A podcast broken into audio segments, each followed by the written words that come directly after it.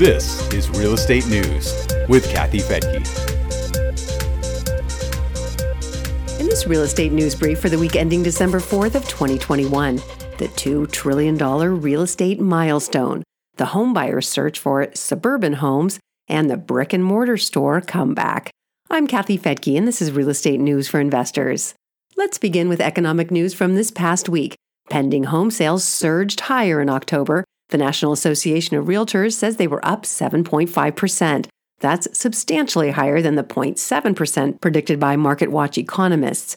Contract signings were higher in all four U.S. regions, but the Midwest had the biggest gain of 11.8%. Home price growth has cooled off a bit. The S&P CoreLogic Case-Shiller 20 City Price Index shows a whopping 19% year-over-year gain in September.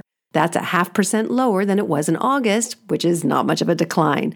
Craig Lazzara of the S&P DJI says that housing prices continue to show remarkable strength. He describes the change of pace as deceleration. The weekly unemployment report shows that initial claims jumped back above the 200,000 mark.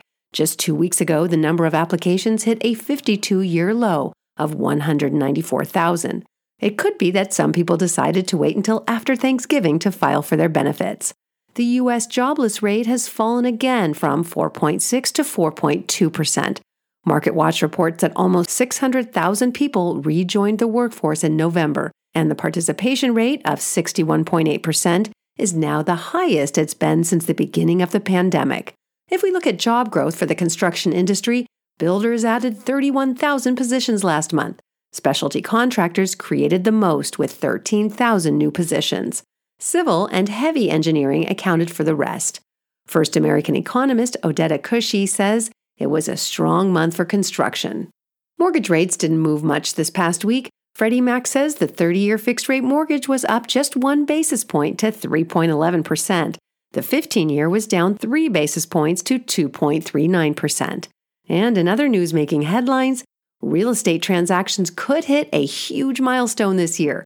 CoreLogic says they topped $600 billion in the second quarter. That's after $750 billion in transactions for the first quarter. Researchers say if the trend continues, we'll hit the $2 trillion mark by the end of the year.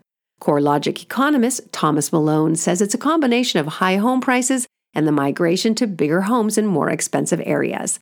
He says the value of transactions has skyrocketed despite sales volumes continuing a relatively normal growth trend. The report also shows that if you look at the last four quarters from the second half of 2020 to the first half of 2021, real estate transactions have already hit the $2 trillion mark.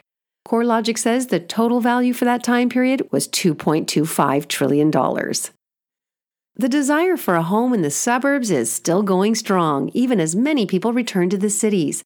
Realtor.com says that 62% of the online home views in September were for suburban homes, while the other 38% were for urban. Realtor.com's chief economist Danielle Hale says the pre pandemic suburban versus city dynamic is changing because of remote work options and high rents in the city.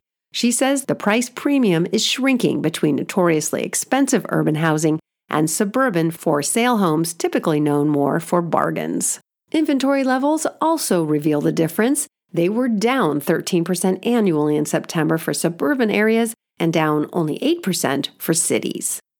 E commerce may have disrupted the retail environment and put a lot of brick and mortar stores out of business, but now the opposite appears to be happening.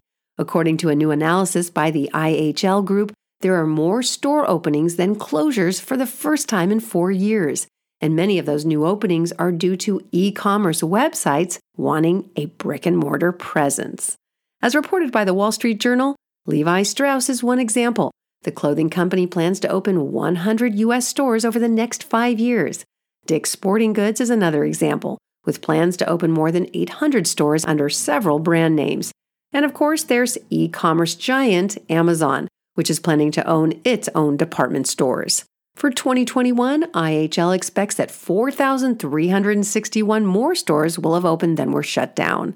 Well, that's it for today. Check out our show notes for links to these stories, and please remember to hit that subscribe button and leave a review. We've received a lot of great ones lately, and I really, really appreciate the time it takes to give us that feedback. You can also join our investor network, Real Wealth, for free at newsforinvestors.com, where you'll find even more resources for building wealth through real estate.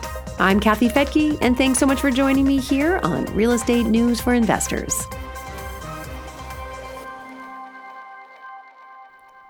The views and opinions expressed in this podcast are provided for informational purposes only and should not be construed as an offer to buy or sell any securities or to make or consider any investment or course of action. For more information, go to newsforinvestors.com.